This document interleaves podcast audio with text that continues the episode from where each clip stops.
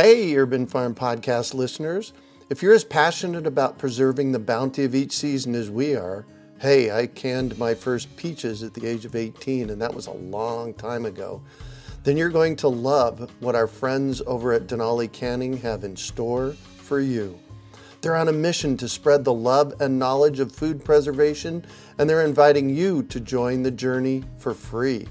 Right now, Denali Canning is offering free canning lids to anyone who wants to dive deeper into the world of food preservation. Yes, you heard that right, absolutely free. It's the perfect opportunity for both seasoned canners and those curious about starting. Denali is about quality, reliability, and supporting the canning community, ensuring that you get the best results every time you preserve. So why not give it a try? Visit denalicanning.com forward slash free to claim your free lids and start your preserving adventures today. That's denalicanning.com forward slash free.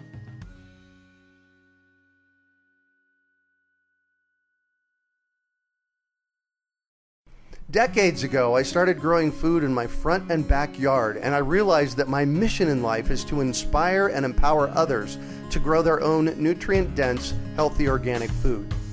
Because of this, a lot of people have come to me with their gardening questions over the years, and that got me thinking what if we put together a community that would help budding gardeners blossom? So I finally made the idea a reality with my Urban Farm U member program. Each month, your membership includes three live online events, a monthly class, a chit chat with an expert, and a monthly coaching session, plus access to the experts on our member page and a significant discount on our signature courses. I'm deeply committed to transforming our global food system, and I do this by empowering you to grow your own food. The Urban Farm membership program is a simple way to get going. Please join me in transforming your food system today.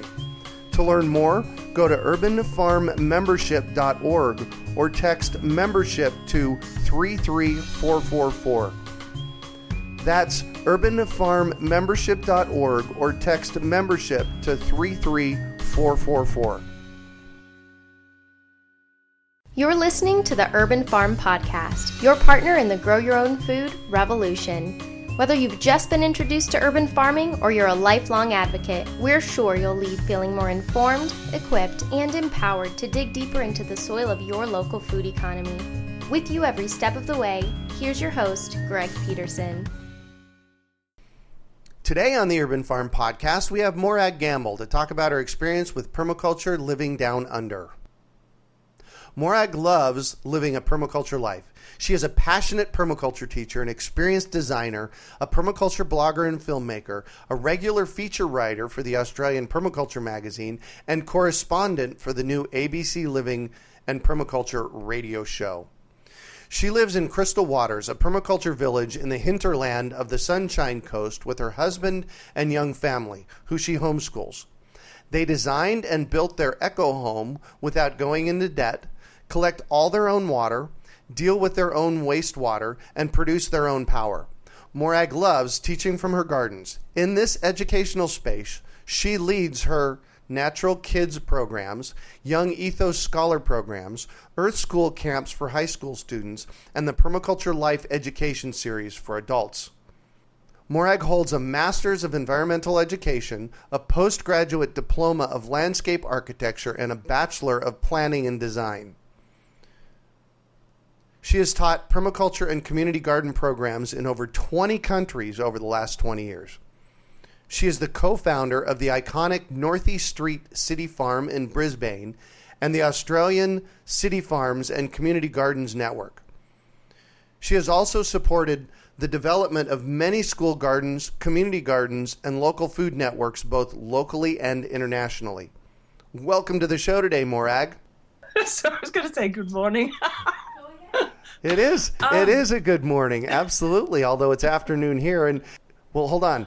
Am I talking? again. Sorry. I'll just say, can we just say, yeah, good day? Oh no, no, this is great. I'm talking to you from the future, right? yes, that's right. Because you're in Australia.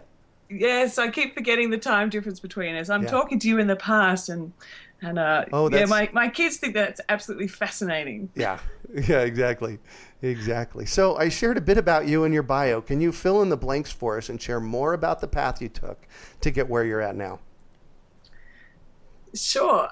I, I'm living here in an, in an eco village, a, a permaculture village, and I, I feel like it's kind of a natural place for me to be based on, I suppose, my upbringing and the path I took through education and, the and the mentors that have inspired me along the way.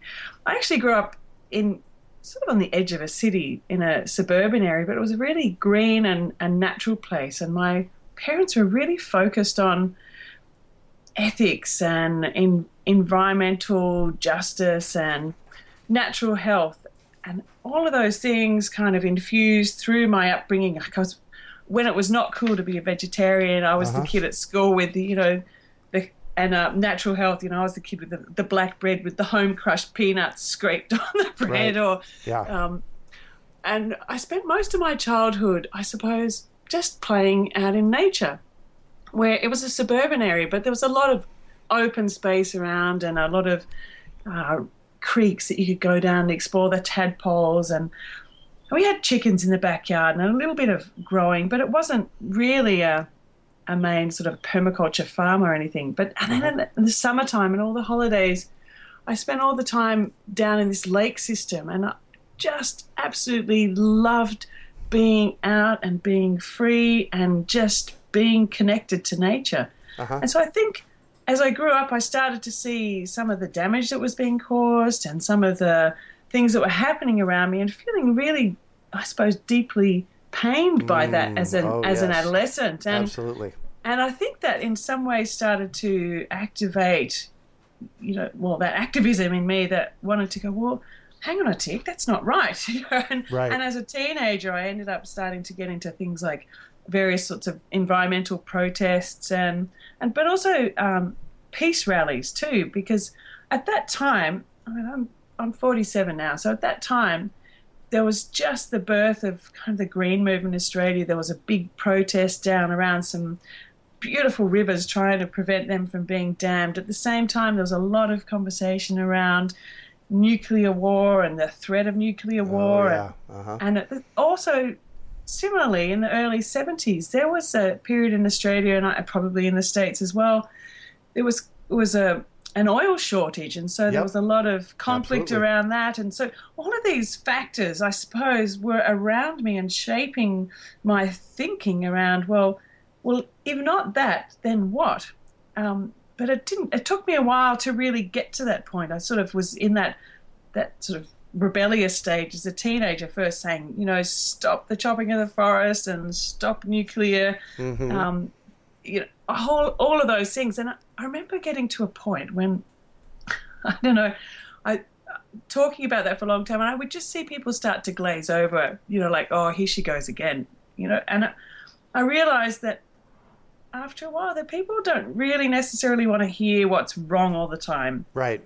and it was a, re- a, a, another part of my upbringing was also about finding positive solutions. You know, my dad was always talking, you know, let's not let that get to us. Let's find some way we can move forward. And and I guess that sort of came through, and I started thinking, well, well, if not that, then what? What if we if we you know if we want to find a way to Right. not have to stop uh, chop all the forests or dig up all the uranium or create conflict what sort of society are we trying to actually create and Yeah. what do we need our society to look like Right.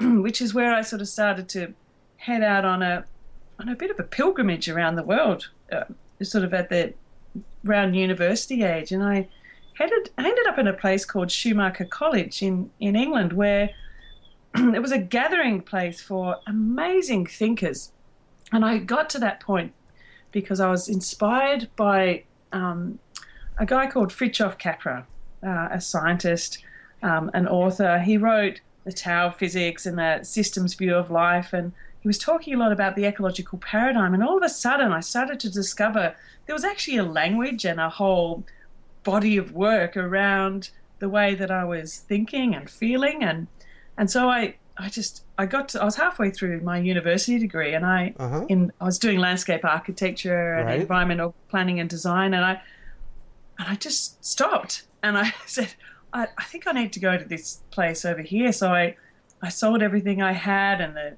even the university was really supportive. They they said, look, if you go over there, we'll pay you up front to come back and lecture about it back at the university, wow. which is which is was an amazing thing, Uh-huh. I, and I think that kind of started my my role as an educator too, because you know that thing about immediately going over and coming back and sharing, and I and I've tried to keep that pattern always going, but. But unfortunately, I got there and found out how amazing it was, and didn't come back for a very long time. So hold on, hold on here. Where was there? That's what we got to know. Oh, Schumacher College was in England. It's in the south part of England. It's this. no, it's- but that that was the first place you started. Where did you leave there to go to? Oh, I was at um, I was at Melbourne University doing landscape architecture. Ah, very good. yes, That's in the heart of permaculture. Yes, Yeah. yes. And so I um, I I got to this place and I I started to really change, fill my mind with all the ecological thinking that was the foundation, I think, for where a lot of the permaculture is at. And um, and I came across another woman called Helena Norberg Hodge who who um, who spent a lot of time in Ladakh and was talking about these sustainable communities and you know on the other side the Himalayas and something about what she was speaking about drew me across to go and volunteer with her and Uh huh. uh, so so I had this kind of filling up of my head with where all sustainable living needed to come from. I had I and my heart was filled with the possibilities because living out in Ladakh for for about six months and actually seeing how people lived and understanding that you could live really deeply and connected with nature. That it wasn't just this fancy ideal that a lot of people were telling me, oh, that's just, you know, that's not real. We live this way.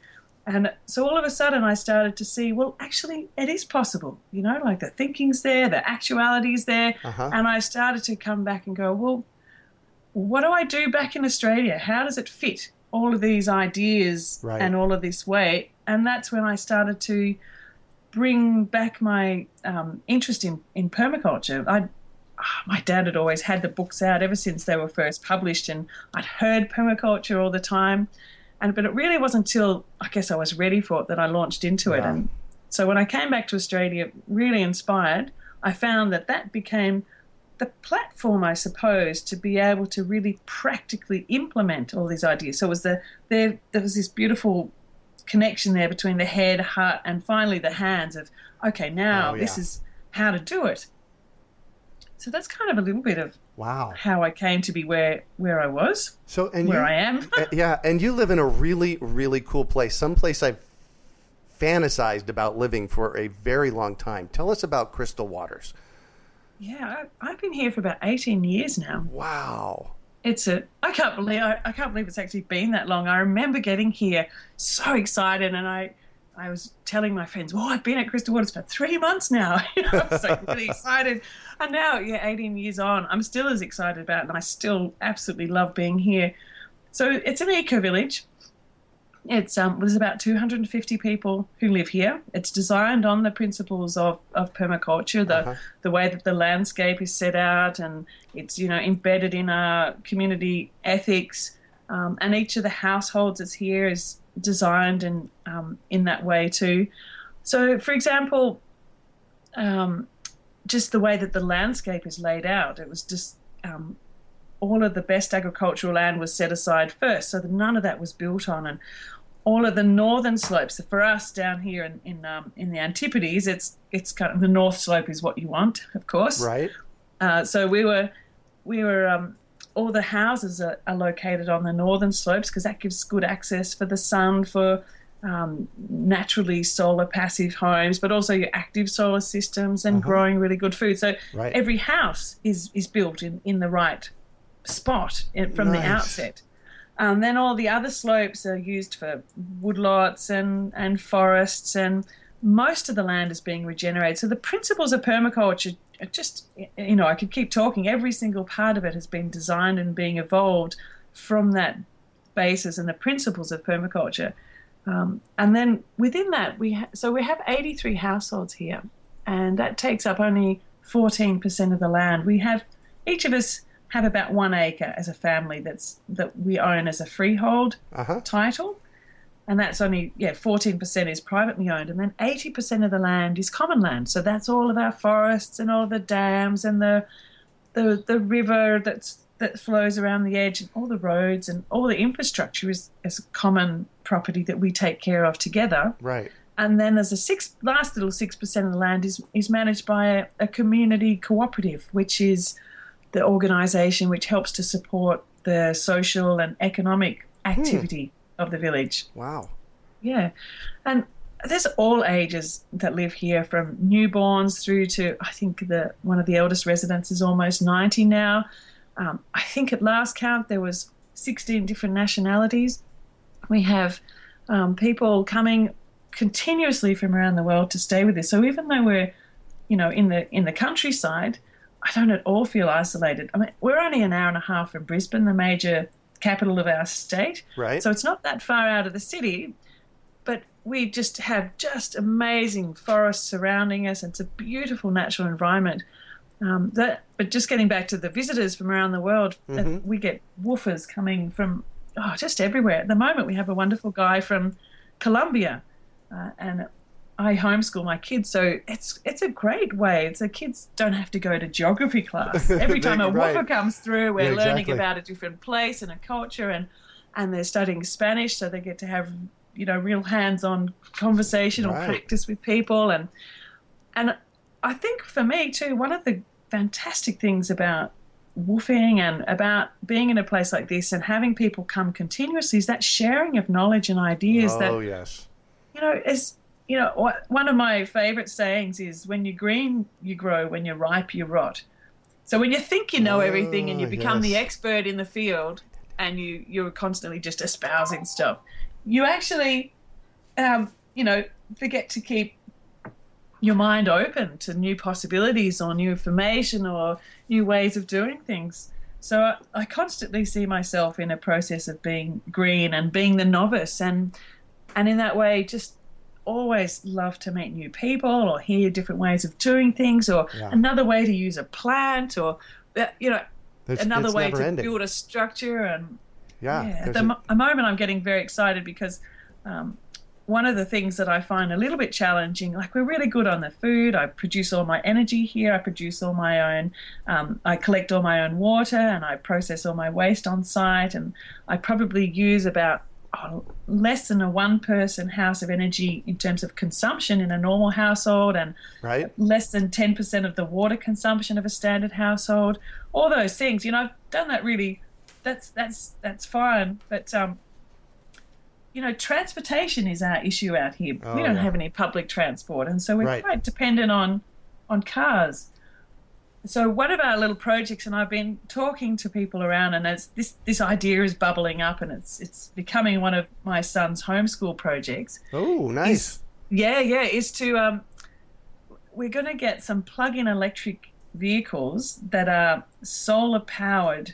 So we're collecting solar panels at the moment and finding some electric vehicles that we can connect it all up to, and and at least within our local village, because even within here it's quite hilly, and it's seven kilometres from one end to the other end. Oh, to wow. try and at least get cars out of Crystal Waters, so the young people can use bikes, but Right. you know people who are getting a bit on sort of find that a bit challenging. So either having electric powered bicycles or electric types of cars that we can plug in down at the village, and then have another point up in town, which is our local town, Maleny, which is a fabulous place in and of itself. It's got amazing co-ops and organic, um, organic food co-ops, co-ops, and a local bank, and Uh-huh. all these sorts of things.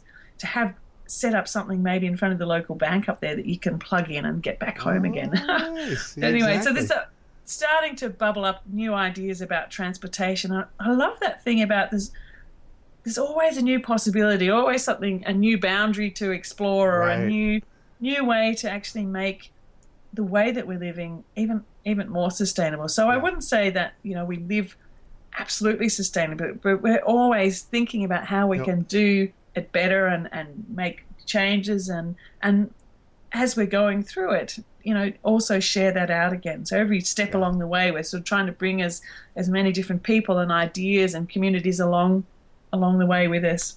Yeah. It's great fun.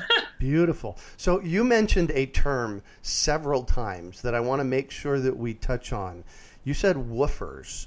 And oh, woofers, yes. so for those listeners that don't know what that is, will you share that? Sure. Woof. It's not got anything to do with dogs. It's willing workers on organic farms. And it's an international movement of people who uh, I've joined up as a host. Right. And people join up as travelers. And so essentially, uh, you can, people come from all around the world or even the local community and work for about four to five hours in your garden or in however you'd like them to be involved in your property Uh-huh. uh, in exchange for food and accommodation. And so there's this whole tribe, I wouldn't say tribe, but almost a Yeah. nation of young people Oh, yeah. traveling the world, learning about sustainable living by woofing. Yeah. Because they, as long as they can get from one place to the next place, they don't really need to spend any money when they're here, and they're they're they're learning and they're being looked after by a family. Mhm. I think it's just a, a It's beautiful. fantastic, Yeah. a fantastic way to be able to travel and also to be able to learn, because it's the kind of stuff that you don't learn at university. Oh yeah, exactly. I went through, excuse me, I went through landscape architecture school, and honestly, I didn't touch a plant while I was at landscape architecture school. I understood the form of a plant, and I knew intellectually about how high it would grow and how wide it would be and what color it was, but there was nothing about Interactive. actually how to grow it or yeah. whether whether any parts of it were edible. There was nothing about any of that when I went through. So I think that's changed somewhat now. Um, but you know, it's it's the learning that happened after university for me by actually sitting down with people in a garden somewhere, in a farm, in a village somewhere, talking and sharing and watching and experimenting is where that knowledge about how to create really successful permaculture or polycultural systems um, happened. You know, it's not Yeah. something necessarily that you can study. I think a lot of the, you know, a lot of the permaculture courses and everything are absolutely fantastic, but mostly they're great at sharing about what are the best questions to ask and how you can explore that idea more and how things start, different ideas start to connect. Um, you know, to get some basic skills that you can go out with, but it's it's then what happens after that Right. is where the real education begins. Yeah. I think too. Yeah, exactly. Yeah. So, one of your questions that you sent over was that you've created a debt-free, permaculture-based way of life at Crystal Waters. Can you talk about that? Because that's, for me, that's a really important concept to get across to people. Hmm.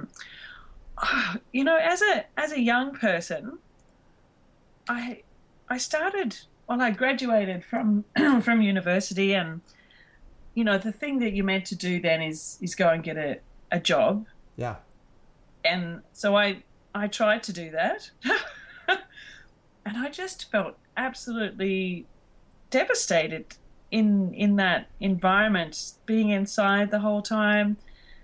You know, supposedly doing sustainable environmental work, but really seeing that I wasn't making much of a contribution. So I, I, I felt incredibly stifled. So I, I left and I decided that I would create my own work. Um, and what that means is sometimes it you're earning some and sometimes you're not. And a lot of my work is also voluntary work. And so my income has always been, you know, enough, but not massive. And there was absolutely no way, in order to build a house, that I would be able to get a loan.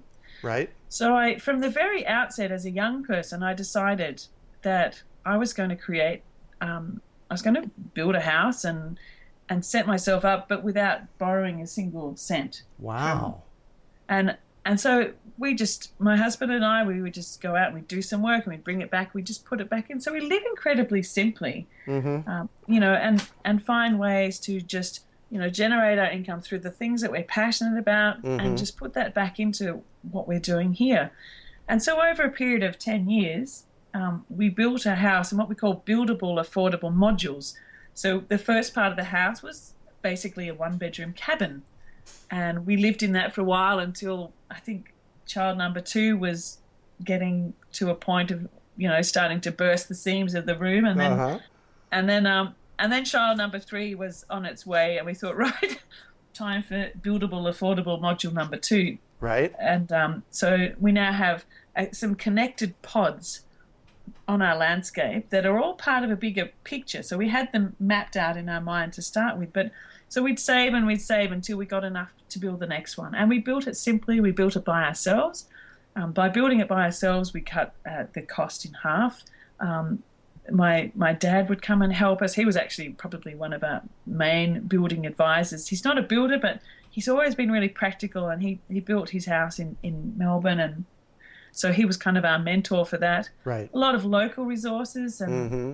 local help, and it's it was fantastic. I, You know, it's such a beautiful thing to be in a place and know every single detail. You know, I mean, a lot of people in the permaculture world have that same feeling because they have. I understand. You know, many people have built their own homes, but if you have, you know what I mean. You can look at it. You can look at a post and go, "Oh, I know what forest that came from," and Right. and how that's all put together, and the Yep. sense of of sort of meaning and purpose in in actually constructing thing something from scratch like that is is just fabulous. So it's it, it takes also the home out from being a commodity. It's not just a, a home that's well I'll I'll do this to it. I I often hear people talking about a house. Well, I'll I'll do this to it because I know that in the future when I sell it it'll be good for the market value. It's uh-huh.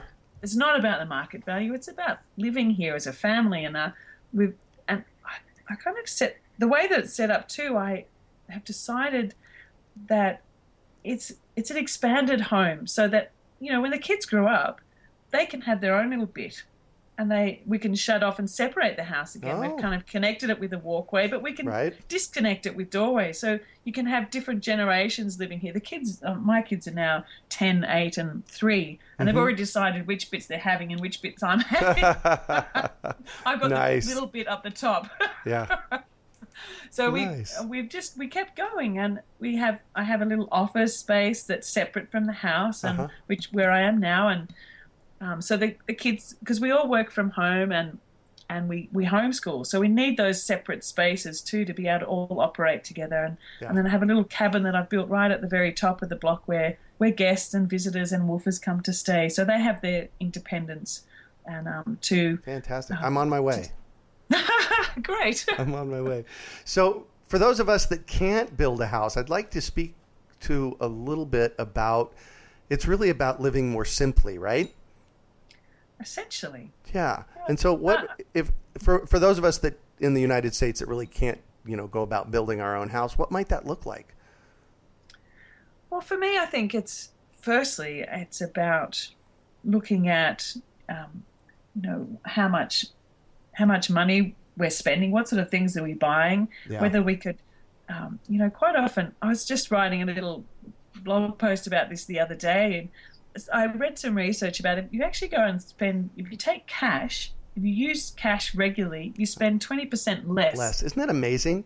Yeah, just simply by that, because you're more aware. It's in your hand. Yep. It's in a plastic card. It's sort of well, you're not really keeping track of it. Right. Um, so that was that was one thing. Another thing was, um, you know, I really I choose to to always shop in my little local town rather than heading off to a major big box shopping center because it, it's without doubt that you always come out of those places with stuff you don't need or stuff Yeah. that's not really well made necessarily and it will break quickly. So Mhm. I always try and find it's something that I need. If I can't get it secondhand or I can't share it with someone else, then I find a really good quality one as locally as possible, so it supports the local economy. But Yeah. so there's there's you know not going shopping for the first, not having shopping as a hobby.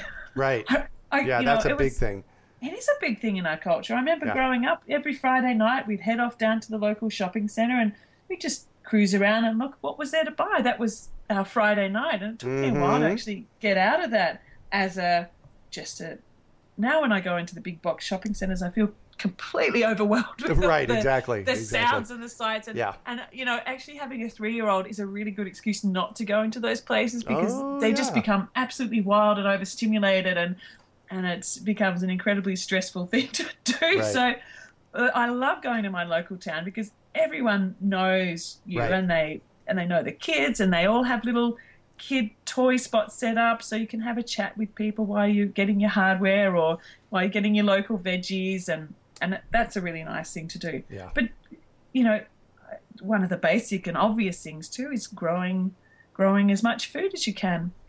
I you know, I've surrounded my house, you know, walk straight off the veranda and there you know, there's all the salad greens and the herbs and vegetables and fruits and to be able to just roll out your door and forage for food. Isn't that nice? Yeah, but do it in a simple way. I love, I love the Yeah. kind of the polycultural gardens where there's just so many um, perennial plants and self-seeding plants that.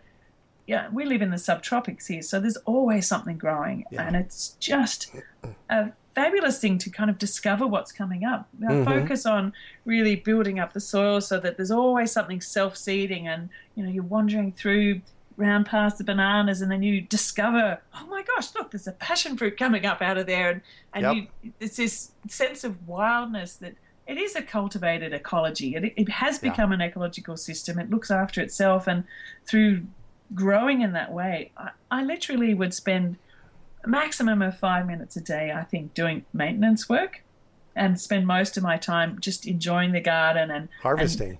harvesting. That's Yeah. right.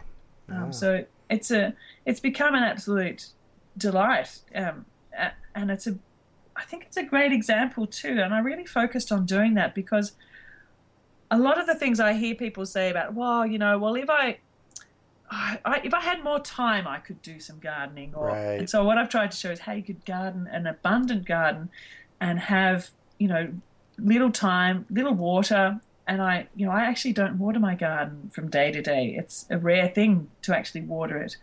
I, I've really focused on the soil and collect, Mhm. um, collecting the rain and, and redirecting runoff from anywhere that's that might be coming down into the garden planting appropriate species too not expecting to grow things that might grow in melbourne or you know in a different climate Right. in my climate Yeah.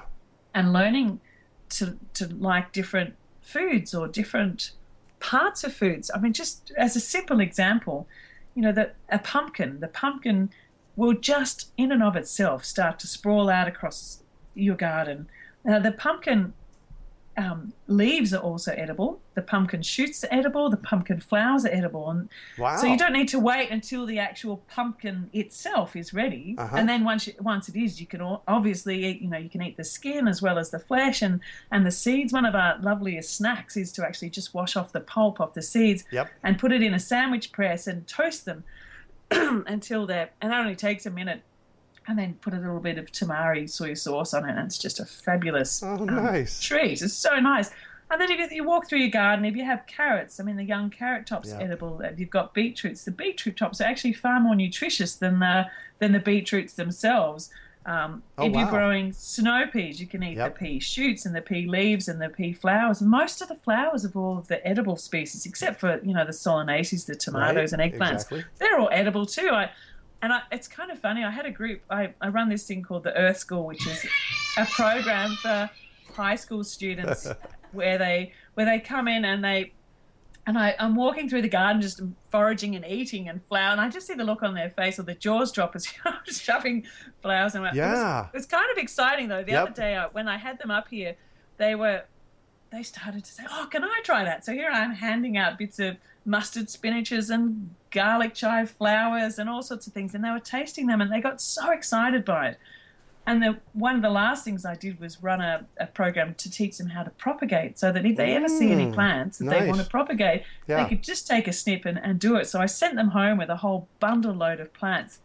I actually think that one of my biggest products out of my garden, apart from food for myself, Uh-huh. uh, well, two is one is education. I've set it up as an educational garden, so I've tried to create a space that will inspire people to go Yep. home and do it themselves. But the other one is um, is cuttings. I go and do a lot of community education work, and I load my car up with as many cuttings of plants that I can possibly fit.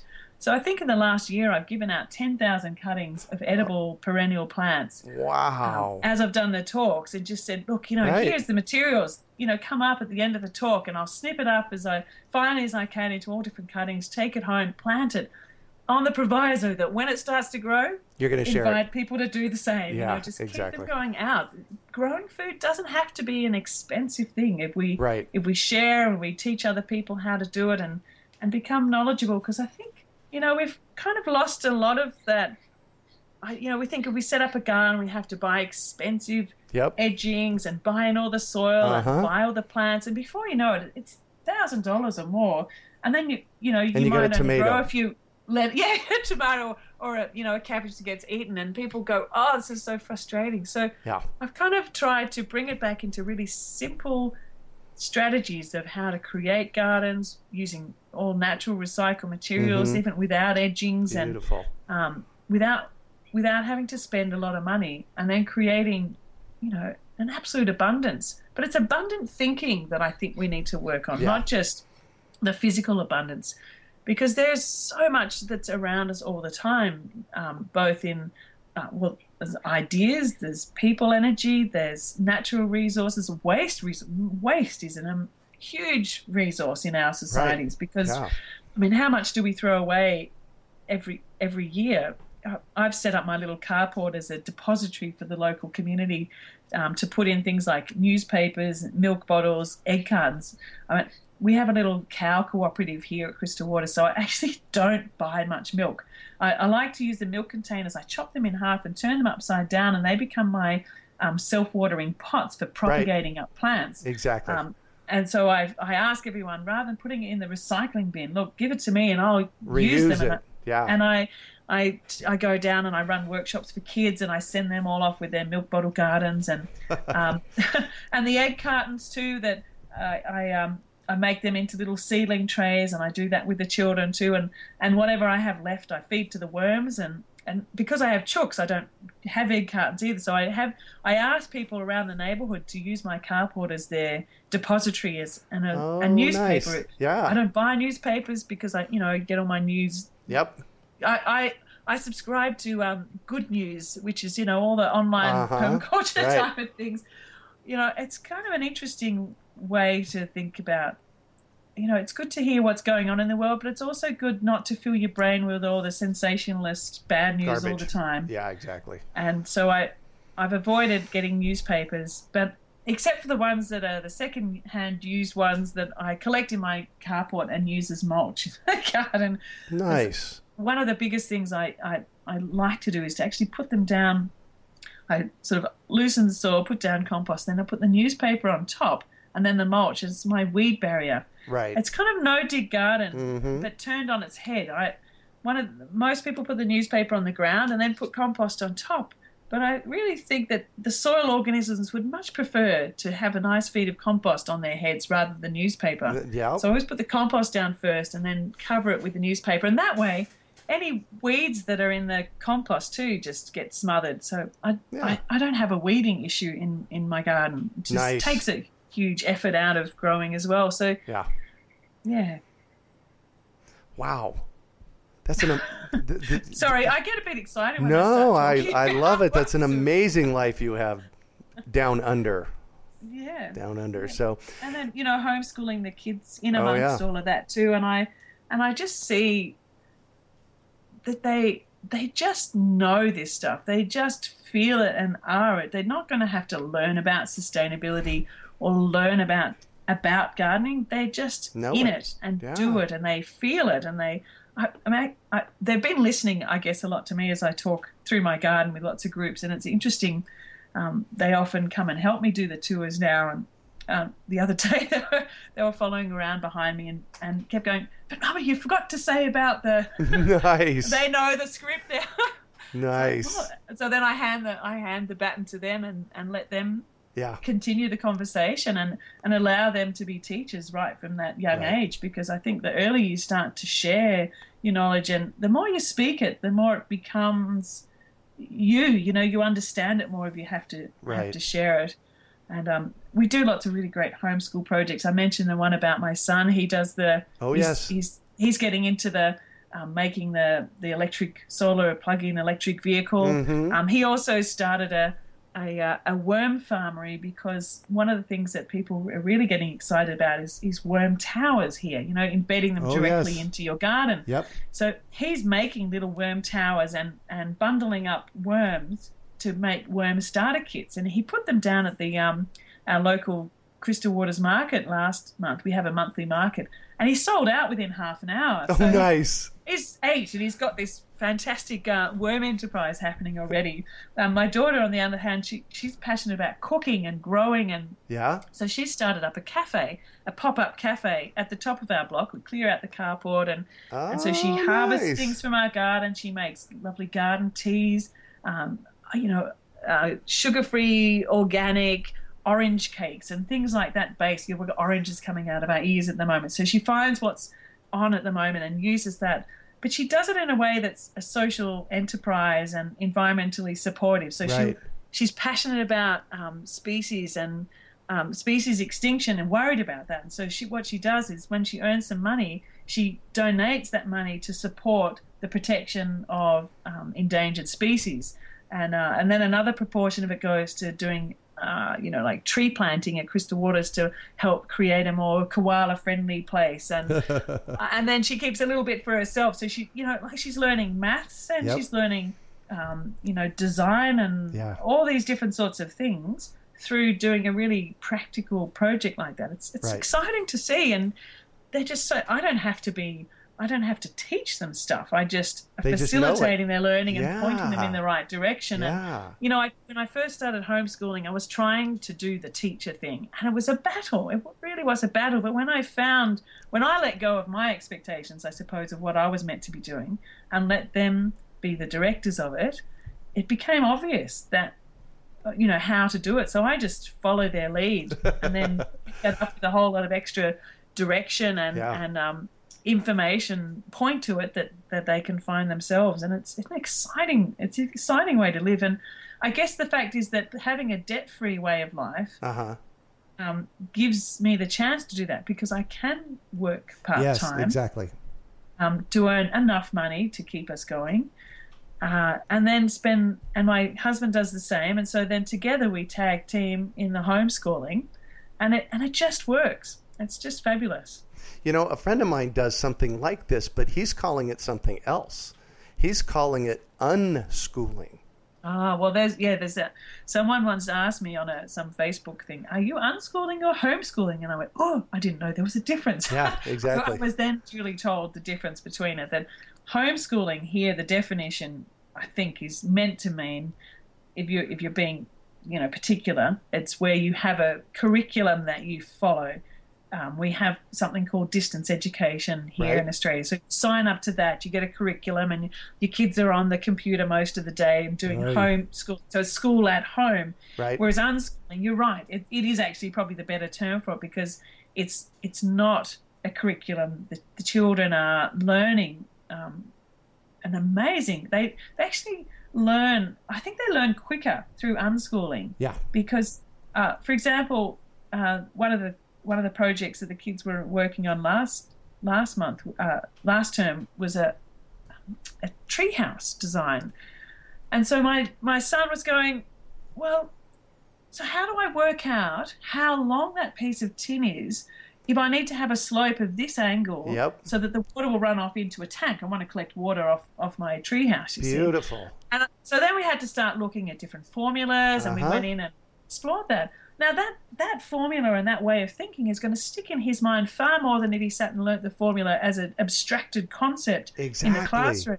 It's connected, and Yeah. that's the key part of this. Is it's Yeah. the connectedness, and it's the um, it's the opportunity for them to really create very sound and solid pathways in their brain. I think because it's everything they learn has many connections, so it really sticks far more. Right. Um, I, I'm so excited by it. I, I hope that they continue to to homeschool.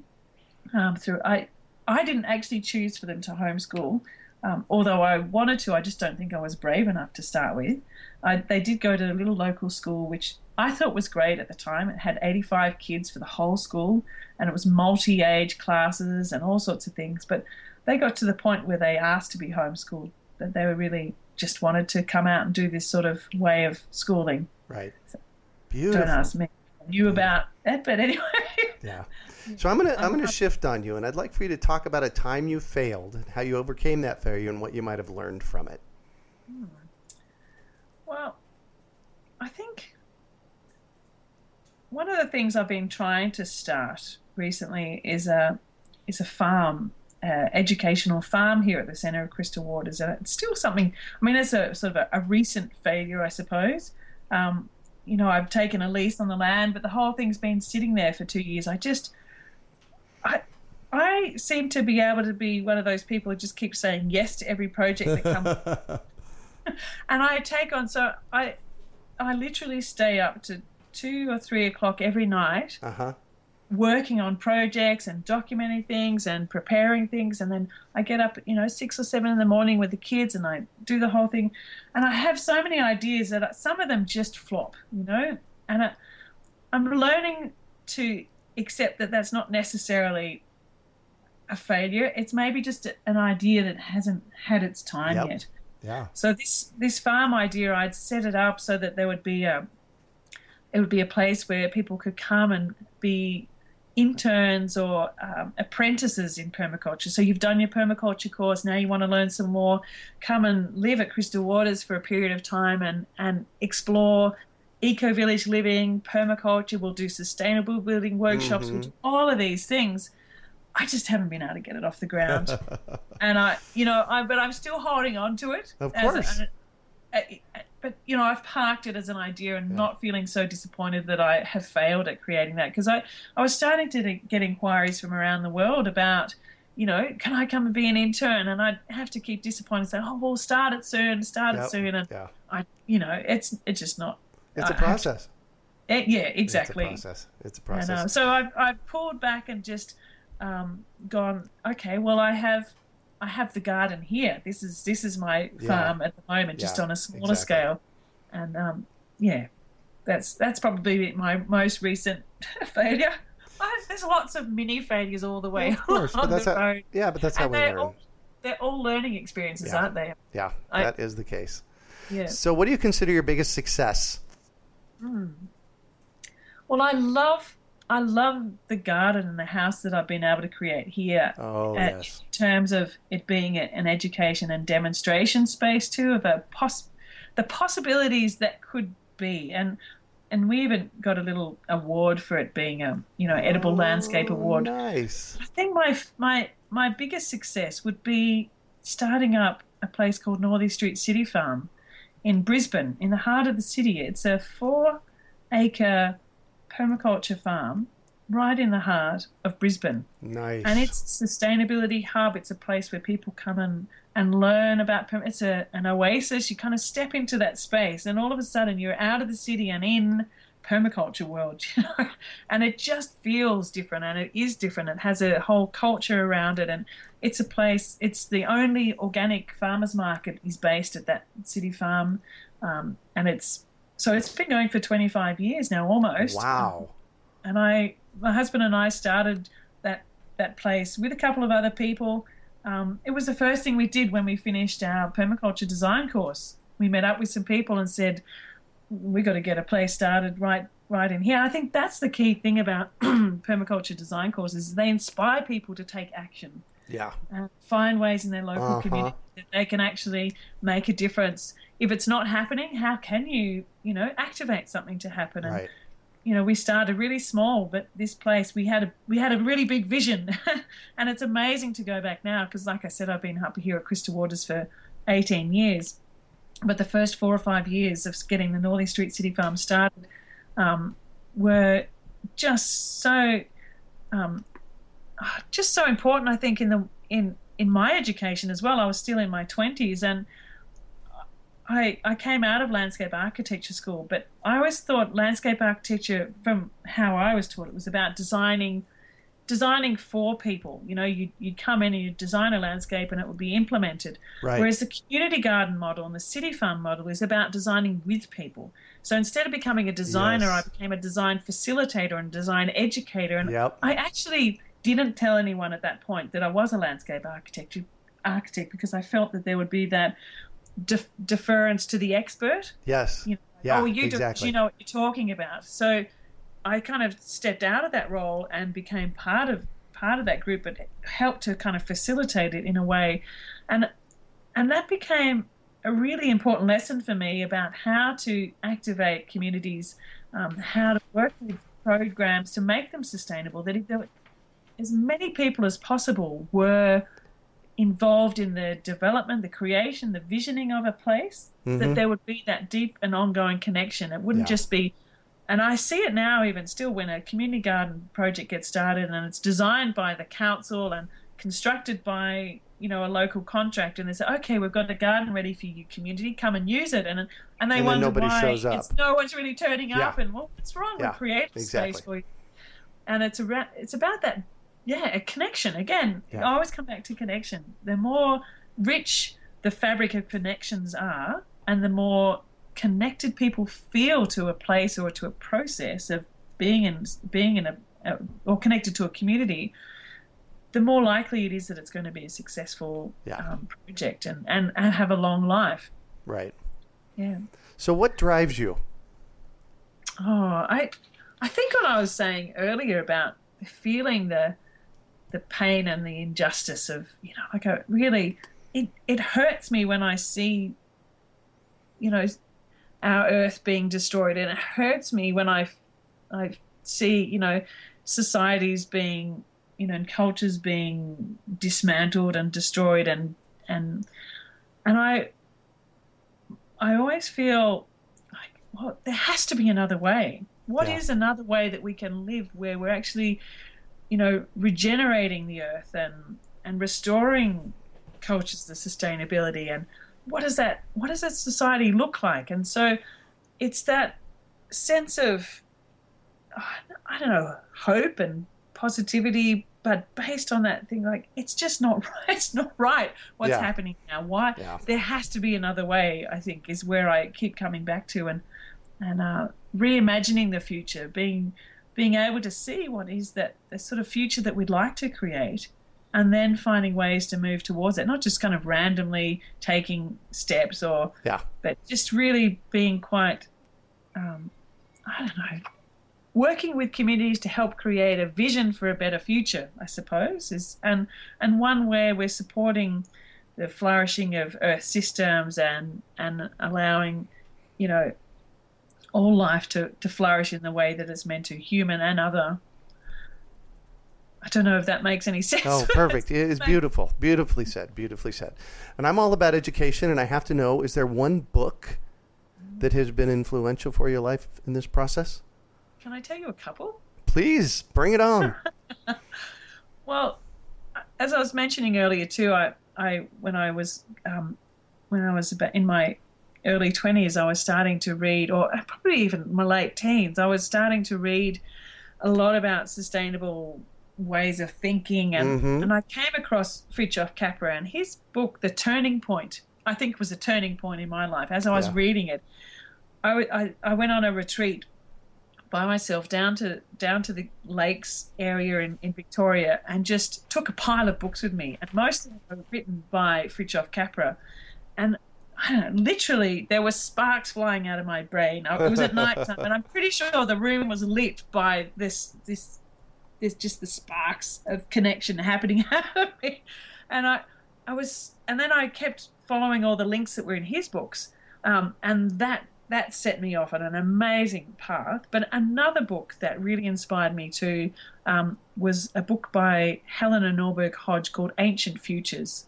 and looking at how the how the um, culture of Ladakh was a sustainable culture and how that Mhm. worked and and how they were so deeply connected to place and to community and to each other and and the spirit of place um, but then also contrasting that very clearly with um, what we're doing in the West and what our way of life is doing to cultures like that. But I think that just the, the direct direct comparison Yeah. showed me some of the, the fundamental flaws in, in the thinking and the assumptions that we have. And so it was a really clear comparison for me. Uh, and also a way it helped me to really sort of shape some of the my thinking of the ways forward. So those two books, The Turning Point by Fritjof Capra and Ancient Futures by Helena Norberg Hodge, I think were really, really formative in in my uh, Yeah. my way of thinking. Beautiful. So, what one final piece of advice you have for our listeners?